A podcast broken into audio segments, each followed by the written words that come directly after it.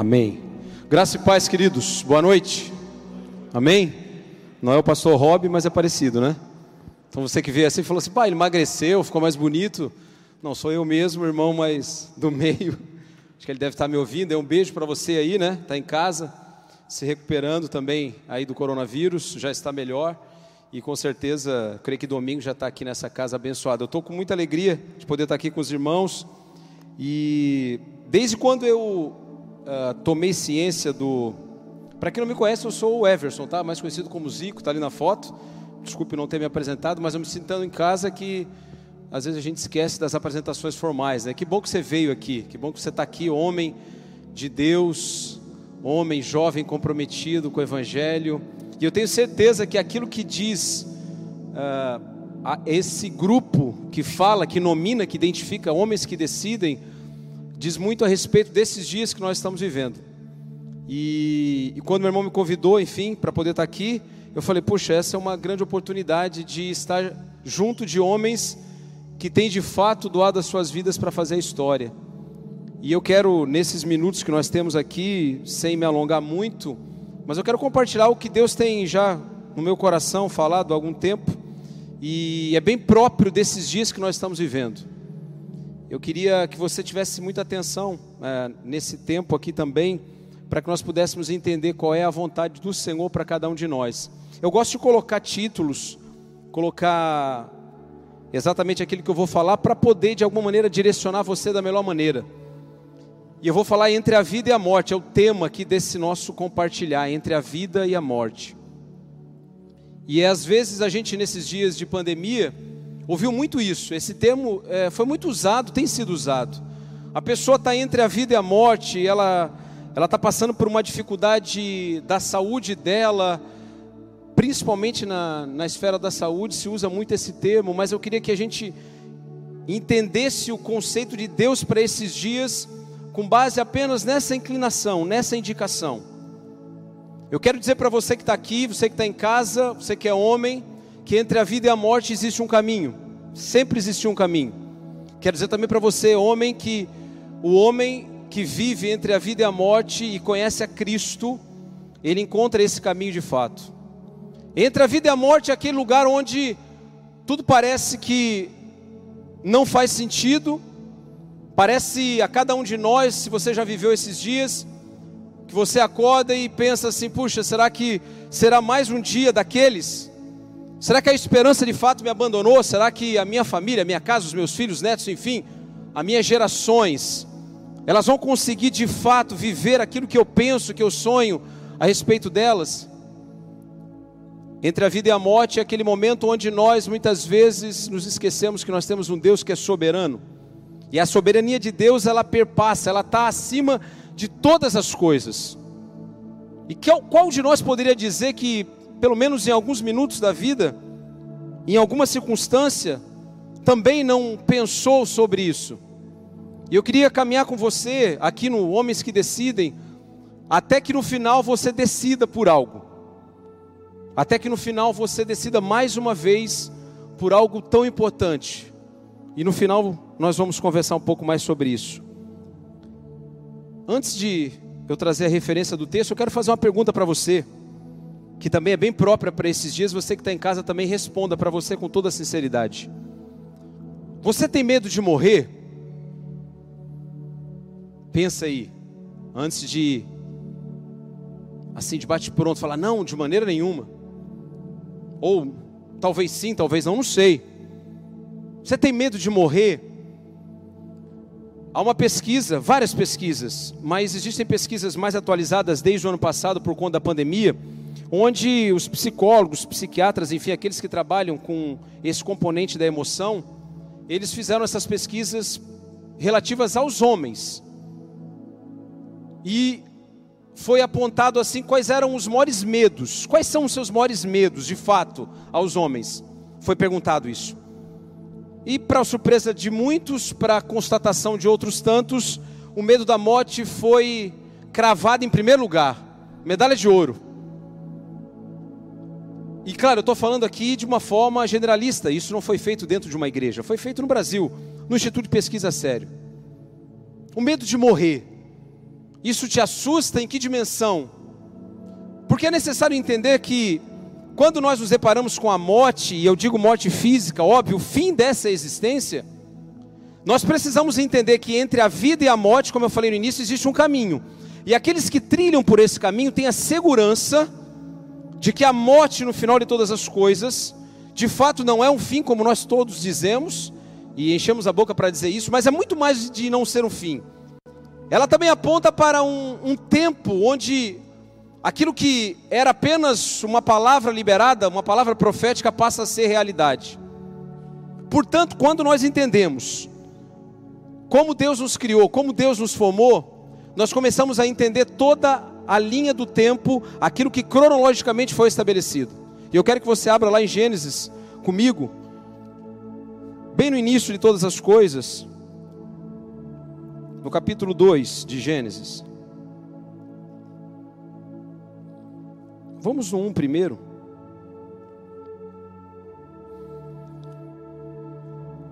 Capítulo 1 de Gênesis, você que tem aí, você que está em casa. No, na minha versão diz assim: 1, 26. Então disse Deus: Façamos o homem a nossa imagem, conforme a nossa semelhança. Domine ele sobre os peixes do mar, sobre as aves do céu, sobre os grandes animais de toda a terra e sobre todos os pequenos animais que movem, que se movem rente ao chão. Criou Deus o homem à sua imagem, a imagem de Deus o criou, homem e mulher os criou. Esse é o relato da criação que você já ouviu 500 mil vezes. Com certeza você já ouviu isso, e você já pregou, já, já anunciou, você já fez referência a esse texto. Você deve estar pensando, tá, mas o que, que isso tem de novo para mim nesses dias?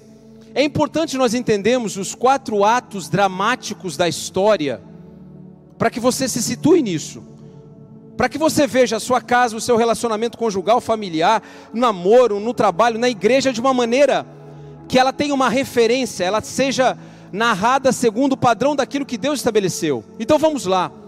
Nesse texto, Deus estabelece o ponto 1, um, a narrativa começa com a criação do homem. E assim Deus faz tudo de maneira perfeita. E existe um texto, e esse texto no grego, depois Paulo cita, falando sobre o homem teleios, o homem perfeito, acabado, consumado, pleno. Assim Deus criou o homem.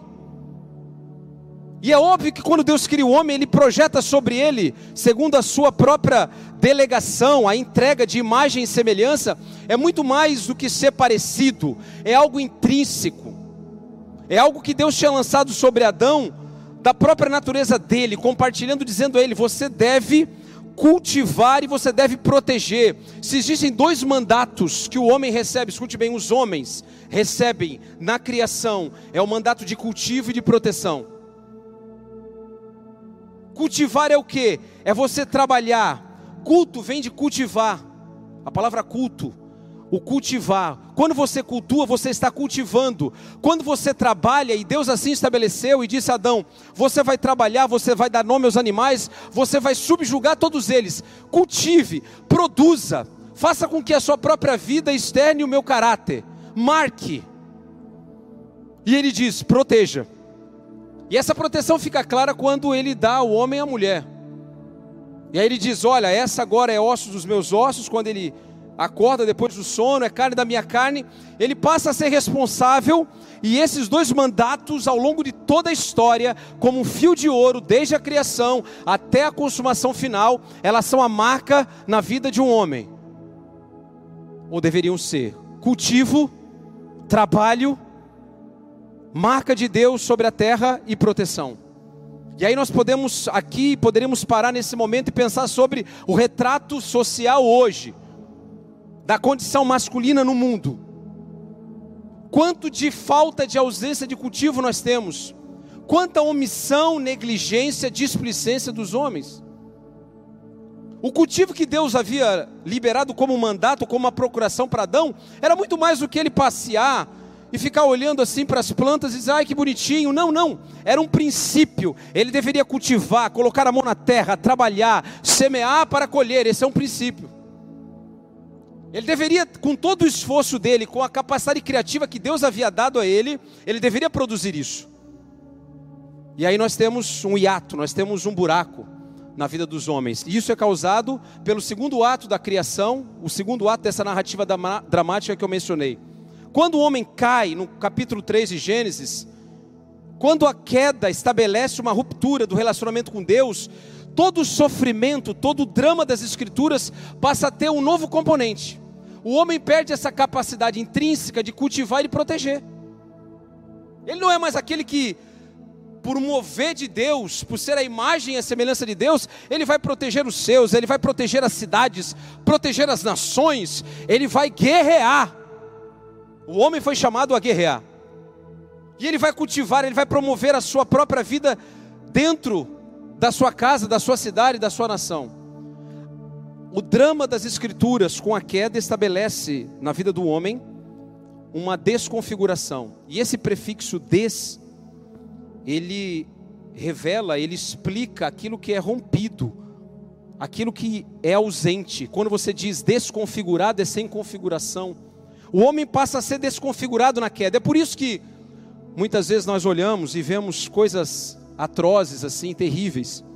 E dizemos assim: como que um homem, por exemplo, poderia estuprar uma criança? Como que um homem poderia bater na sua esposa? Como que um homem poderia roubar, matar? Como que poderia fazer isso? Se ele foi chamado na origem para ser aquele que cultiva e protege. Isso é fruto da queda. É dessa raiz do mal que passa a ser gerada no coração de todos os homens como descendência de Adão. E nós todos escolhemos disso ao longo da história. Eu, há 24 anos atrás, tomei a decisão ao lado de Cristo. E é óbvio que a minha vida pregressa, aquilo que eu fiz antes dos 24 anos, tinha muito dessa marca. Muito, muito, muito dessa marca. Uma marca de ausência de cultivo, de trabalho, da negligência visível na minha vida, da falta de proteção em relação aos outros. Eu estou falando entre a vida e a morte, não se esqueça do início do texto. Quando os homens estão desconfigurados, eles passam por um processo de perda da sua própria identidade. Esse desenraizamento, ou seja, quando o homem é retirado dessa raiz espiritual de Deus, ele passa a viver um processo de desconfiguração, de descontrole e desespero. Não sei se você percebeu, mas nós estamos vivendo uma sociedade de desespero. Muitos daqueles que estudam, antropólogos, sociólogos, falam sobre isso. As pessoas estão desesperadas. E o desespero é justamente essa falta do equilíbrio, de um centro. Lembra que eu falei entre a vida e a morte? De um caminho, de um trilho, claro, para os homens. E quando você pede os homens, quando você deixa de olhar para os homens de uma maneira diferenciada, quando os homens deixam de ser essa proteção social, essa blindagem familiar, nós temos uma ruptura no tecido da sociedade.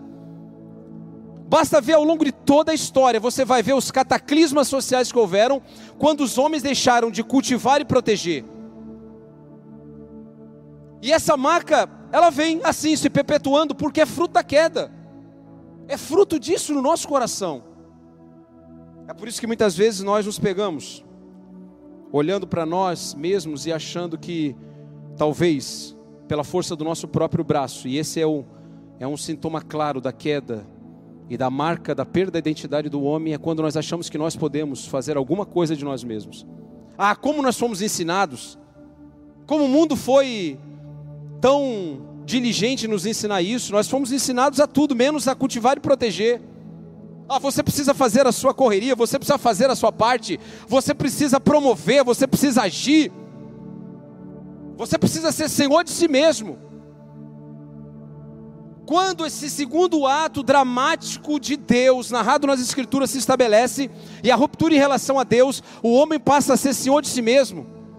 Não coma do fruto da árvore que está no meio do jardim, diz o Senhor, porque o dia que vocês comerem, vocês morrerão.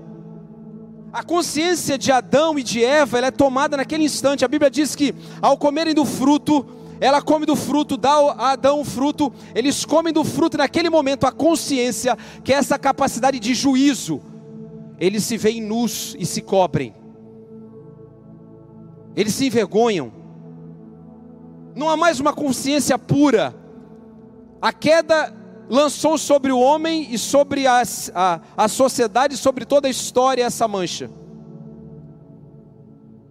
Existe uma história narrada do século XVIII de um homem, e ele viveu de fato, Barão de Munchausen, Tem um livro conhecido, As Aventuras do Barão de Munchausen. Ele foi um militar, foi um, um homem da agricultura também no século XVIII, 1700 e pouco na Alemanha.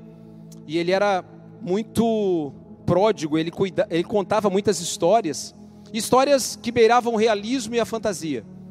E esse livro foi lançado lá no século XIX, As Aventuras do Barão de Munchausen, e acabou virando um, um livro desses históricos ao longo dos últimos anos, séculos. E uma da história, e a mais conhecida dele, conta, e eu sempre gosto de mencionar isso, quando faz parte do contexto, é quando ele diz, e ele cria um personagem dizendo que esse personagem, numa situação hipotética, ele adentra o pântano com o seu cavalo, escute bem, ele adentra o pântano com o seu cavalo, pensa aí na imagem, Maria movediça dessa que a gente vê em filme, e ele entra e ele vai afundando, e ele vai afundando, ele vai afundando, ele vai afundando, e aí a história do realismo fantástico diz o quê? Que ele, sozinho, puxando pela sua própria peruca, com a mão direita segurando aqui no cavalo, na crina do cavalo, e com a sua mão esquerda puxando pela própria peruca, ele consegue sair do pântano e consegue se salvar. Eu fico pensando quão isso hoje é real pessoas, e eu estou falando para homens, nós homens, o quanto nós somos ensinados, talhados, nós somos manipulados justamente por essa semente do mal, aí entendemos que muitas vezes nós poderíamos fazer como o barão de Munchausen relata nessa história. Nós estamos afundando no nosso casamento, afundando nos nossos relacionamentos, afundando na nossa própria identidade existencial e achamos que nós temos competência, força para no pântano, afundando com um cavalo, puxarmos pelos nossos próprios cabelos e nos retirar de lá. Por quê? Porque o homem foi erigido, foi colocado no patamar de o próprio Deus desse século. E quando o homem é colocado no patamar de Deus desse século, aquilo que Salmo 72, 11 diz, não precisa abrir, todos os reis se prostrem diante dele, todas as nações o sirvam. Se tem uma coisa que a gente sempre diz, né, na igreja, e trabalha muito isso com os homens, é que os homens são o problema problema da igreja, problema da sociedade. Mas os homens também são a solução da igreja, da sociedade, das famílias.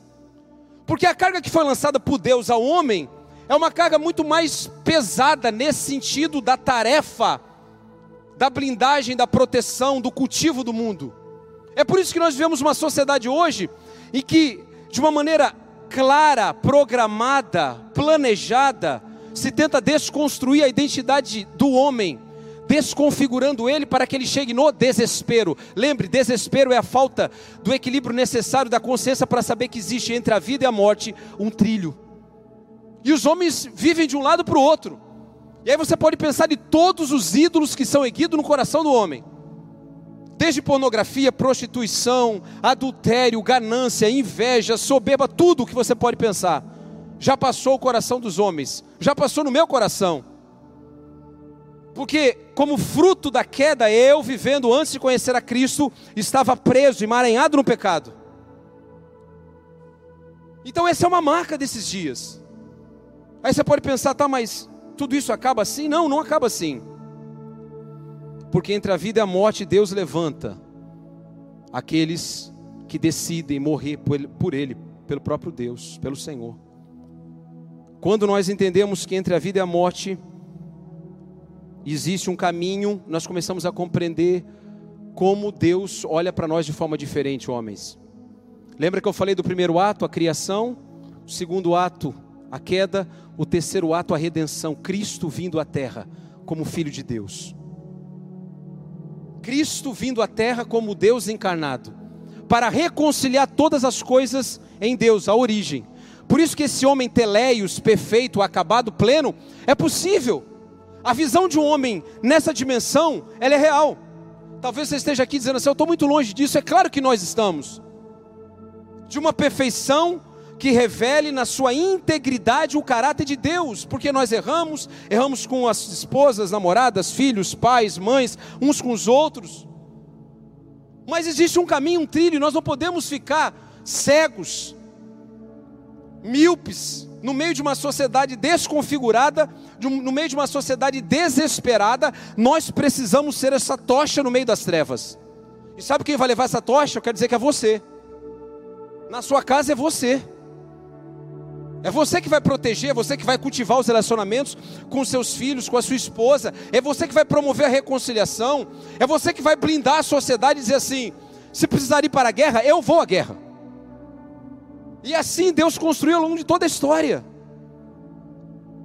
Mas os muros, eles ruíram e caíram, porque o homem deixou, como o Salmo 72 diz, de se prostrar diante de Deus e de servi-lo com integridade para se colocar no patamar do seu próprio ídolo, como nessa história fantástica do Barão de Munchausen. E muitos homens estão assim hoje, jovens, lutando, batendo cabeça. Muitas pessoas estão às vezes no altar, estão aqui pregando, nas igrejas, em todos os lugares, afundando, afundando, um dia após o outro, um dia após o outro. Quando há um caminho entre a vida e a morte, há um caminho. E como nós precisamos atentar para esse caminho. Eu quero enumerar aqui rapidamente algumas ações, alguns compromissos, eu gosto dessa palavra, que nós precisamos assumir nessa noite, para que de fato nós sejamos homens teleios, homens completos, acabados. Primeiro compromisso: homens completos sabem que só em Cristo pode alcançar êxito em qualquer área. Homens completos sabem que só em Cristo, enraizados nele, como diz em João 15,5: sem mim nada podeis fazer. Só em Cristo. Quando Paulo diz lá em Gálatas 2:20 que ele diz: Eu não vivo mais eu, mas Cristo vive em mim. A vida que eu vivo agora na carne, ei, eu não sou um, um fantasma, na carne eu vivo na fé, no Filho de Deus, o qual se me amou e se entregou por mim. Paulo está dizendo o seguinte: olha, essa vida que eu estou vivendo agora na carne, eu não sou um anjo, eu não sou um fantasma. Eu, eu, sinto as agruras do mundo, eu sinto as dificuldades, a doença vem na minha casa, os problemas financeiros, conjugais, relacionamentos. Mas essa vida que eu recebi, lembra da redenção, o terceiro ato? Eu recebi de Cristo, eu encontrei um trilho, um caminho entre a vida e a morte. Mas eu não vivo por mim, eu vivo nele. Eu vivo na fé naquele que me amou e se entregou por mim. Homens completos, sabem que só em Cristo podem alcançar êxito em todos os seus projetos. Aí eu pergunto a você: você de fato crê nessa dimensão em Jesus? Você de fato tem essa consciência plena que não será a força do seu braço, não será o seu muito trabalhar, o seu muito estudar, tudo isso é um componente daquilo que o salmista diz: os homens preparam os cavalos para a guerra, mas o Senhor lhes dá vitória. Nós preparamos os cavalos, preparamos toda a artilharia, infantaria, mas é naquele momento onde nós não sabemos o que fazer entre a vida e a morte, que aparece um trilho, um caminho, como o caminho que Deus estabeleceu no meio do mar, para que todo o seu povo fosse liberto. Mas é necessário que nós tenhamos essa convicção, esse compromisso do coração. É mais do que um declarar, é mais do que uma fala lançada, é um compromisso do coração, é uma inclinação do coração. Segundo, homens completos usam do poder da língua para estruturar seus pensamentos e ações. Provérbios 18, 21. Esse texto diz que o poder da vida e da morte está na língua, na boca, no falar, e aquele que faz bom uso disso prosperará. Homens completos usam do poder da língua para estruturar os seus relacionamentos, os seus pensamentos e ações. Tudo que é bom, tudo que é louvável, tudo que é de boa fama deve ocupar o nosso pensamento. Ai, como nós somos atingidos, meu Deus, Lembra do segundo ato, da queda? Também veio no mesmo pacote. E aí nós somos fustigados pelo mundo, pela grande nuvem de testemunhos que Paulo fala. E muitas vezes nós olhamos e pensamos que estamos correndo a 80 por hora e a gente olha e fala, pô, estou a 30 ainda. Mas não desista, existe no meio, entre a vida e a morte, um caminho, um trilho. Mas é necessário que os nossos pensamentos e ações sejam estruturadas pelo poder de vida da língua. Promova isso na sua casa, promova no seu trabalho, nos seus relacionamentos. Seja aquele conhecido por liberar as palavras, porque pelas palavras também nós seremos julgados, porque o Senhor diz que toda palavra torpe que saiu da nossa boca será contada, será requerida. Toda. Como nós podemos destruir uma pessoa com uma palavra torta, mas como nós podemos edificá-la com uma palavra liberada de bênção? Como nós que somos pais, eu tenho três filhas, como nós podemos edificar os nossos lares? Eu sempre pensei nisso ao longo dos anos que se passaram. A minha filha mais velha já se casou no ano passado, estou só com duas lá em casa. E eu, como eu pensava nisso quando eu era um pai desses novatos. Certa feita eu estava com a minha filha, isso no ano de 2000. Eu morava com a minha sogra ainda, recém-casado. E teve um show aqui no final do ano do Agnaldo Raiol, lá no campo do Criciúma. Era a época daquele, daquela novela italiana. Italiana. Aí trouxeram o Agnaldo Raiol. E eu morava no São Cristóvão, final de ano, festa de Natal, tal, aquelas caixas. E eu me lembro que a Larissa, minha filha mais velha, estava no bercinho assim, e eu não fui, fiquei cuidando dela, foi a minha sogra, minha esposa, enfim. E eu fiquei ali, me ajoelhei do lado dela, no berço, e chorei muito.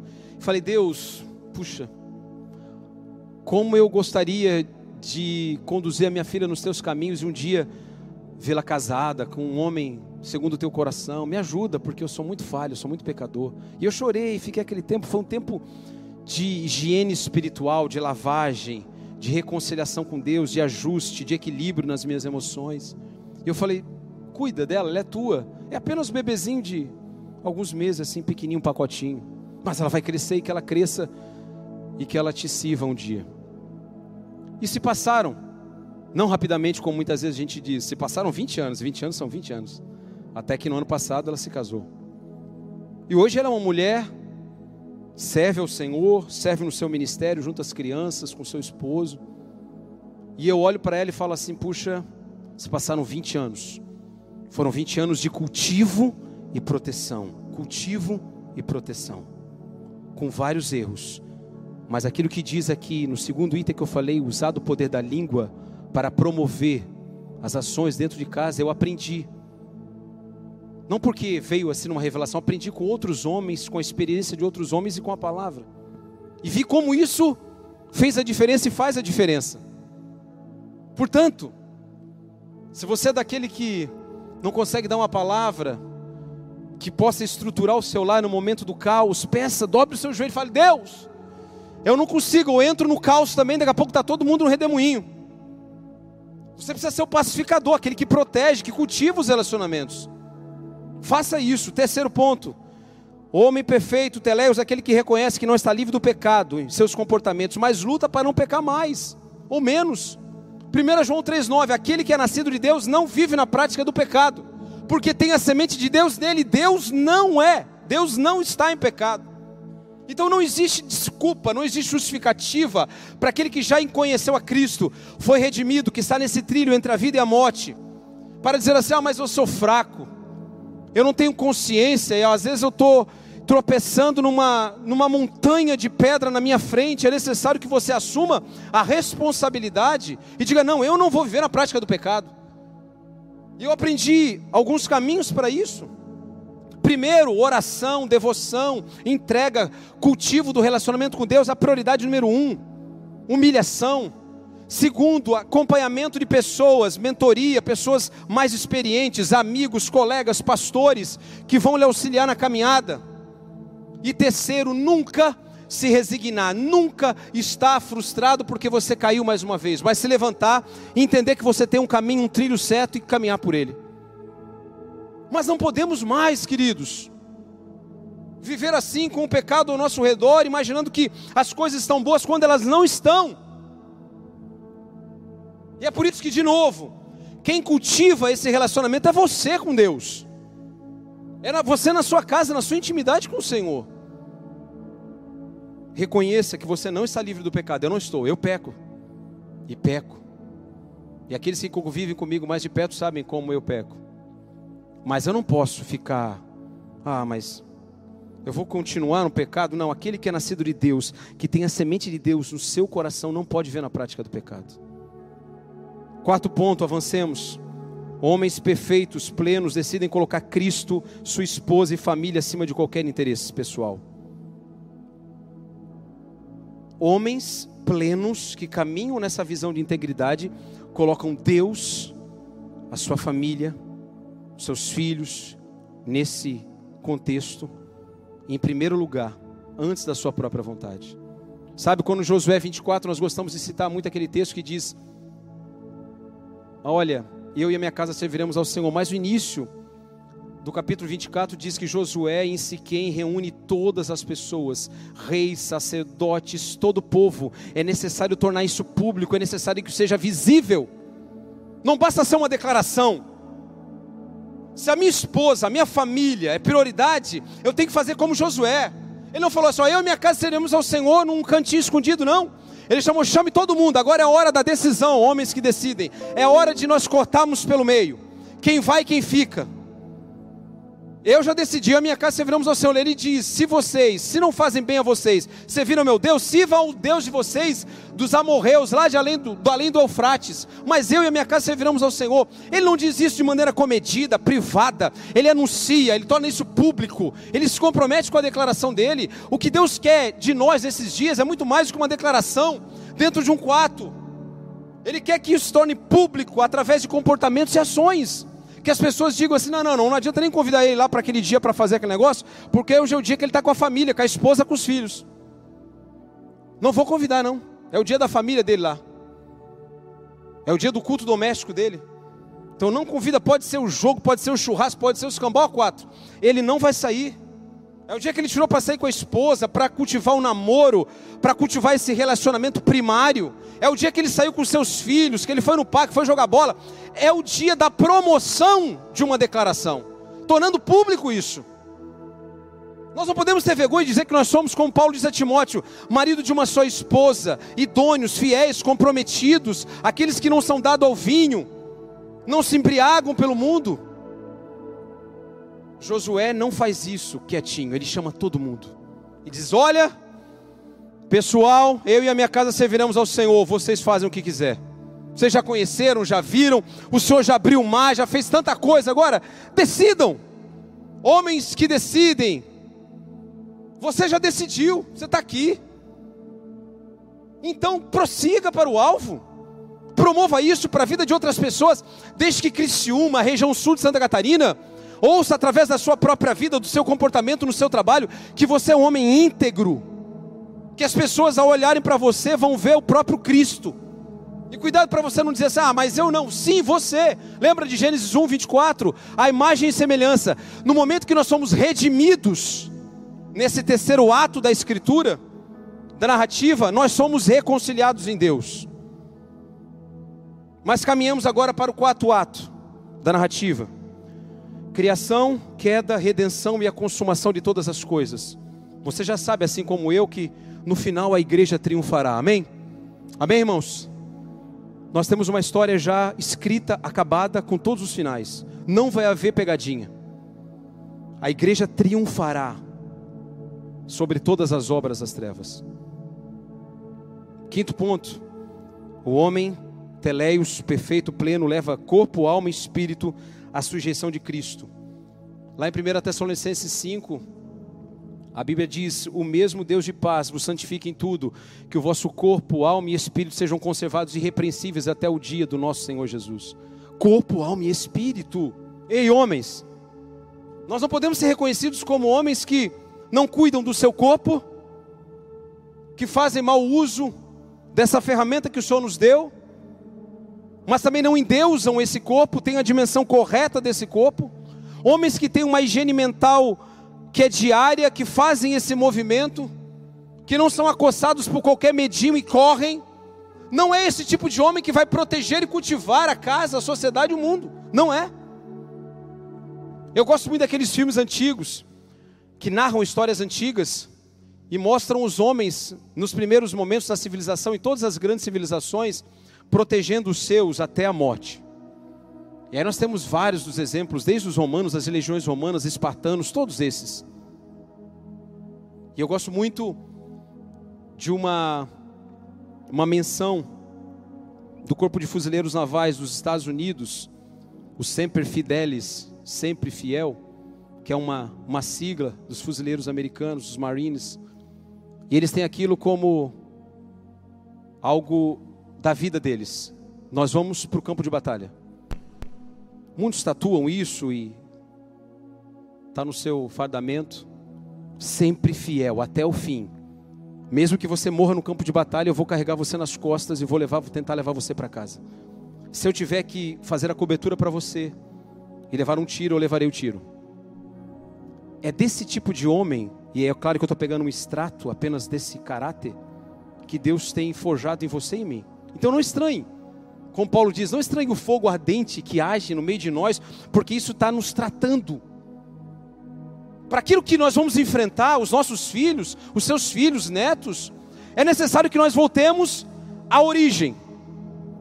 Homens que mantêm corpo, alma e espírito sujeitos a Cristo homens que buscam a devoção, homens piedosos, homens de oração, como Martinho Lutero dizia, muitas vezes, quando eu me levanto e eu não passo horas na presença do Senhor, o dia não rende para mim. É claro, você pode pensar assim, mas, o Everson, mas como que eu vou passar horas? Eu tenho que trabalhar. Mas é indesculpável que nós, como homens dessa geração que carregamos a marca de Cristo, o estandarte do próprio Cristo, não tenhamos o nosso tempo de oração com Deus. Não há justificativas. Penúltimo ponto, sexto, esse homem perfeito determina em seu coração sair prejudicado no seu tempo e dinheiro para o bem da comunidade. Agora escute bem, o Elton estava falando ali sobre homens que se entregam. Em Provérbio 2, 22, é um texto que esse início de ano assim me cortou pelo meio.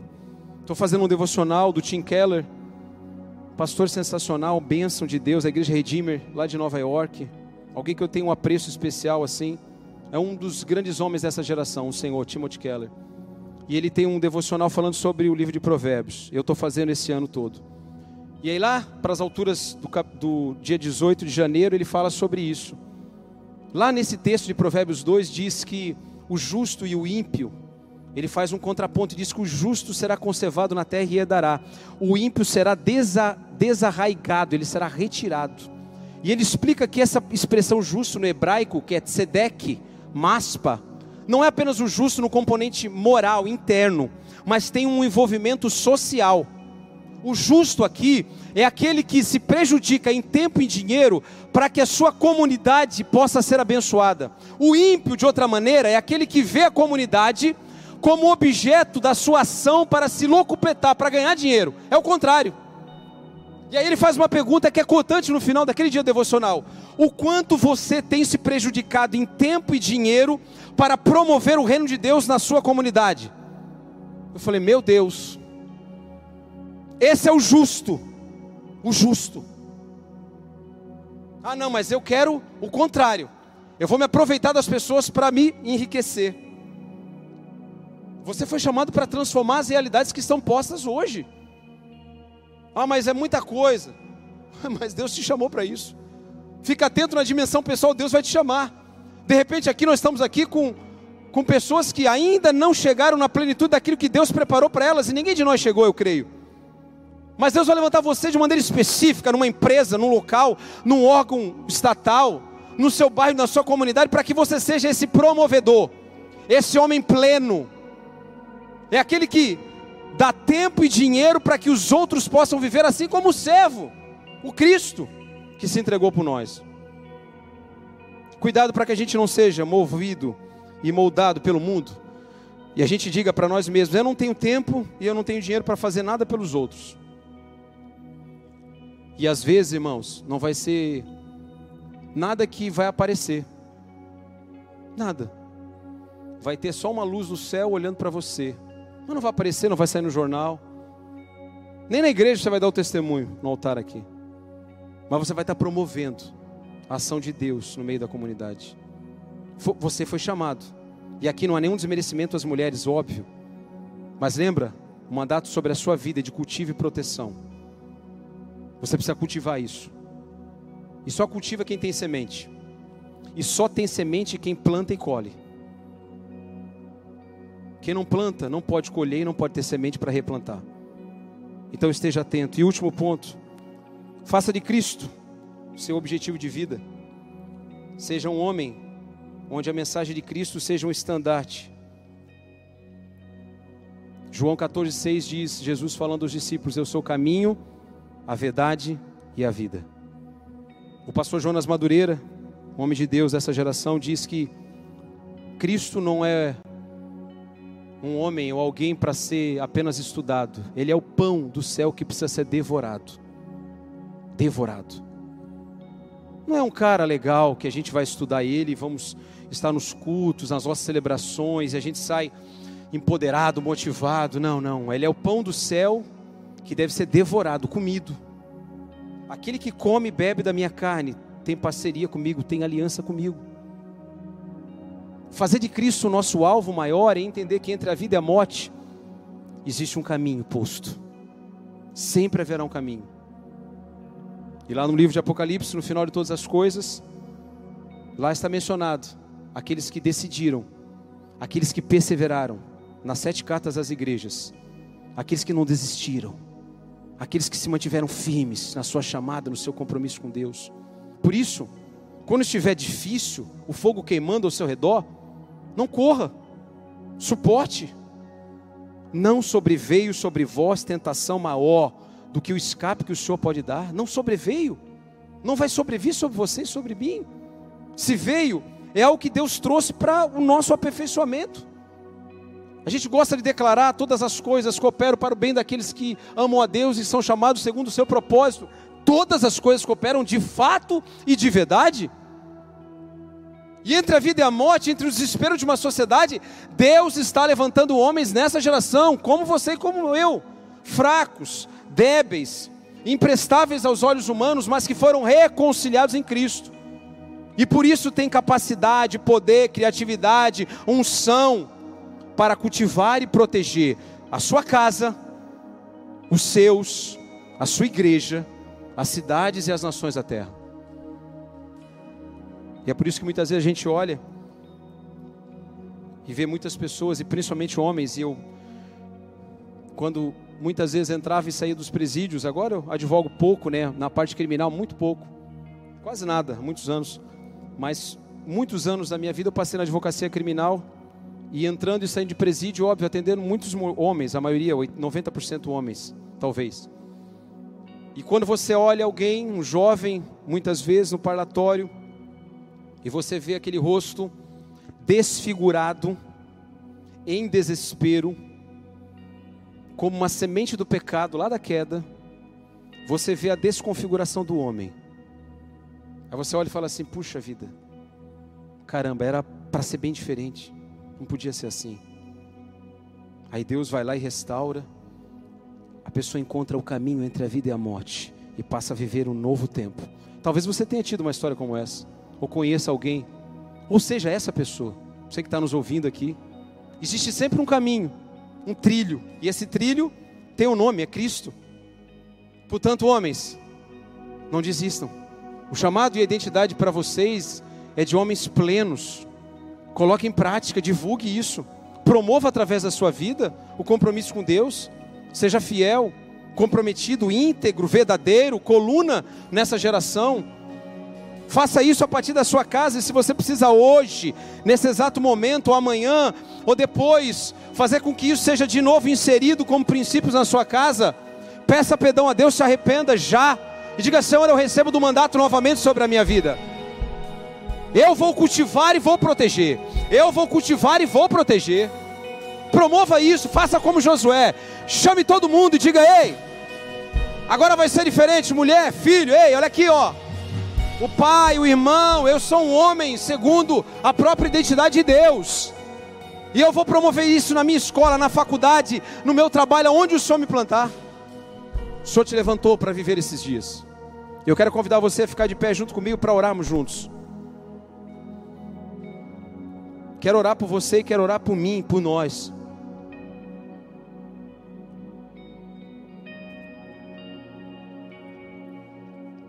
Eu tenho a convicção de que você veio aqui é porque você está comprometido com algumas coisas. Ninguém vem à igreja sem estar comprometido, pelo menos com algumas coisas. A primeira delas é que você entende que você precisa estar junto com pessoas, com uma família que é a igreja. E essa, e essa igreja é uma família, eu posso dizer isso. Conheço, não por ser meu irmão, mas conheço o DNA dessa igreja há mais de 25 anos. Conheço a história há pelo menos 25 anos. Todo o trajeto. Então você que está aqui, que tem meses, anos, entenda que essa é uma família. E esse é um compromisso se você está aqui. Se você decidiu estar tá aqui, você também tem um outro compromisso firmado já com você mesmo. Que você não quer caminhar apenas colocando a sua vontade como algo supremo. Você quer conhecer mais de Deus, ouvir a palavra dele. Então aprenda. Caminhe com os outros. Não faça com o barão de Munchausen, não. Não tente agarrar pela sua peruca e puxar você do pântano. De repente, hoje você está no pântano achando que você não sai daqui. Escute bem: se você está nesse pântano, sem procurar uma pessoa aqui nesse auditório, procure os pastores que estão aqui, fale com eles: olha, eu preciso. Eu preciso de um aconselhamento, de direção, de reconciliação com Deus, porque eu não posso viver uma vida fake. Eu não posso viver uma vida assim com aparências. Deus me chamou para algo muito maior. Eu, eu tenho que proteger. Eu tenho que cultivar. Eu não posso viver assim, batendo de cabeça de um lado para o outro. Essa é a hora, essa é a hora. Vamos clamar aos céus por nós, por essa geração, para que Deus levante você e para que você no final da sua vida, lá, quando Deus te recolher, você olhe para trás e perceba: nossa, cumpri um chamado sensacional, tremendo. Os meus filhos, netos e bisnetos, até a quarta geração, como diz a palavra do Senhor, está sendo abençoada porque eu decidi cultivar e proteger. Eu sou esse homem, você é esse homem, mesmo que você não creia, eu creio nisso, libera essa palavra. Você é esse homem, você é esse jovem. Você é esse homem. Pai, quem seríamos? Como poderemos viver esses dias sem compreender aquilo que já foi planejado pelo Senhor? Nós pedimos perdão, perdão quando achamos que nós podemos, pela nossa própria força, pela nossa própria vontade, pelas nossas capacitações, ó Deus, arranjar alguma coisa, construir alguma coisa de valor, quando na verdade tudo aquilo que fazemos sem o Senhor é inútil, é estéril, dura pouco, tem uma morte, ó Deus querido, logo ali à frente. Eu oro para que o Senhor nos restaure nessa noite a condição de homens completos, consumados. Assim como o Senhor Jesus disse na cruz: está consumado, a mesma consumação que venha sobre nós nessa noite, para que nós sejamos reconciliados em Ti, Senhor, reconciliados nessa dimensão. Homens que protegem, homens que cultivam, homens que se lançam, homens, homens que decidem, Senhor, entre a vida e a morte. É por isso que nós clamamos: Deus, Deus, tira do nosso meio o medo, o pavor, o desespero, arranca do nosso coração o temor desses dias e coloca na mão de cada um aqui uma espada, e que essa espada seja uma declaração de guerra a toda força espiritual do mal lançada contra nós, contra nossas casas, contra a igreja do Senhor Jesus. Porque ainda que nós pereçamos, ainda que a nossa vida finde aqui, um dia nós estaremos na glória contigo. Aleluia! Aleluia! Levanta! Levanta! Levanta os homens dessa geração! Levanta os prostrados! Faz do menino um homem! Faz do menino um homem! Oh! Espírito! Espírito! Ore ao Senhor, querido, clame aos céus. Seja empoderado pelo próprio Espírito Santo. Faça como Josué. Faça como Josué. Não tenha medo de morrer. Não tenha medo de morrer. Faça como os grandes heróis da fé, anônimos ou não. Mas diga: Senhor, eu estou aqui e eu decido. Eu estou com o Senhor. E o Senhor me colocou nessa geração para cultivar, lançar os princípios, as sementes da tua palavra. E para colhê-las hoje, amanhã e depois. Mas eu também estou aqui para proteger. Proteger a mim, a minha mente, o meu coração, a minha casa a igreja do Senhor Jesus, uma sociedade inteira. Ajuda-nos, ajuda-nos. Faça de nós homens teleios, homens completos, consumados.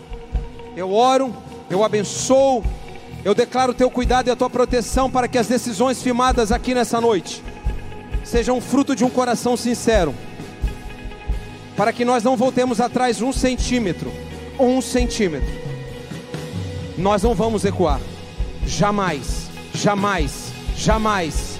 Vamos avançar, vamos avançar, nós vamos avançar e veremos uma sociedade transformada por causa da glória do Senhor que tomará essa geração de homens, homens de uma única esposa, pais íntegros, filhos que honram seus pais, homens que se doam, generosos, que não são parasitas, mas que são aqueles que se doam por uma geração.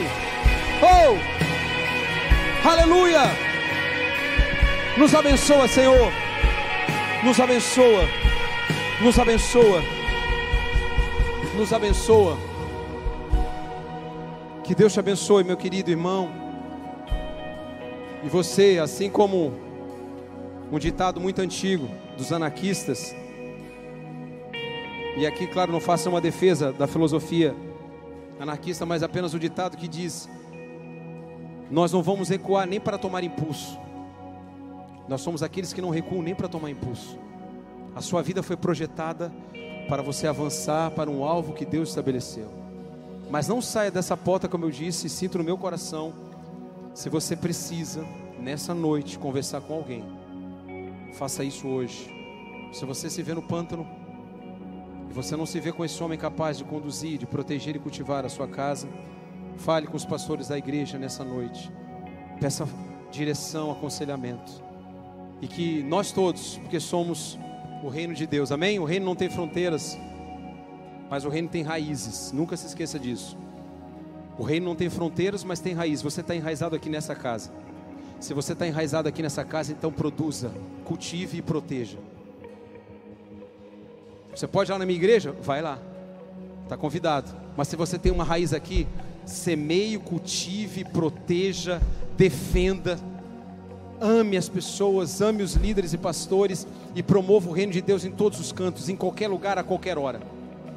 Que Deus nos abençoe, que a gente possa se ver em outras grandes grandes momentos como esse. Eu clamo aos céus que nós tenhamos muitos momentos como esse. Tenho falado com meu irmão sobre muitas coisas nesse ano, para que nós estejamos juntos juntos, sendo aperfeiçoados como homens, segundo o coração de Deus. Que Deus te abençoe. Queria que você desse uma salva de palmas ao Senhor.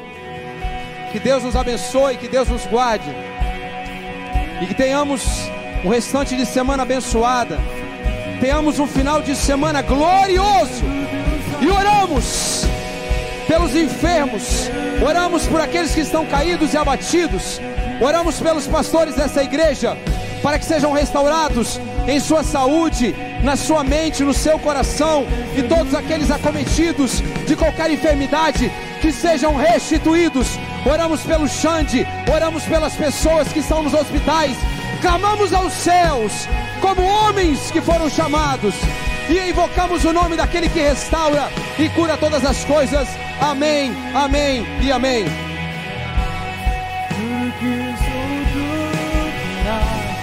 recompensa do teu sacrifício, recompensa do teu sacrifício, tudo que tenho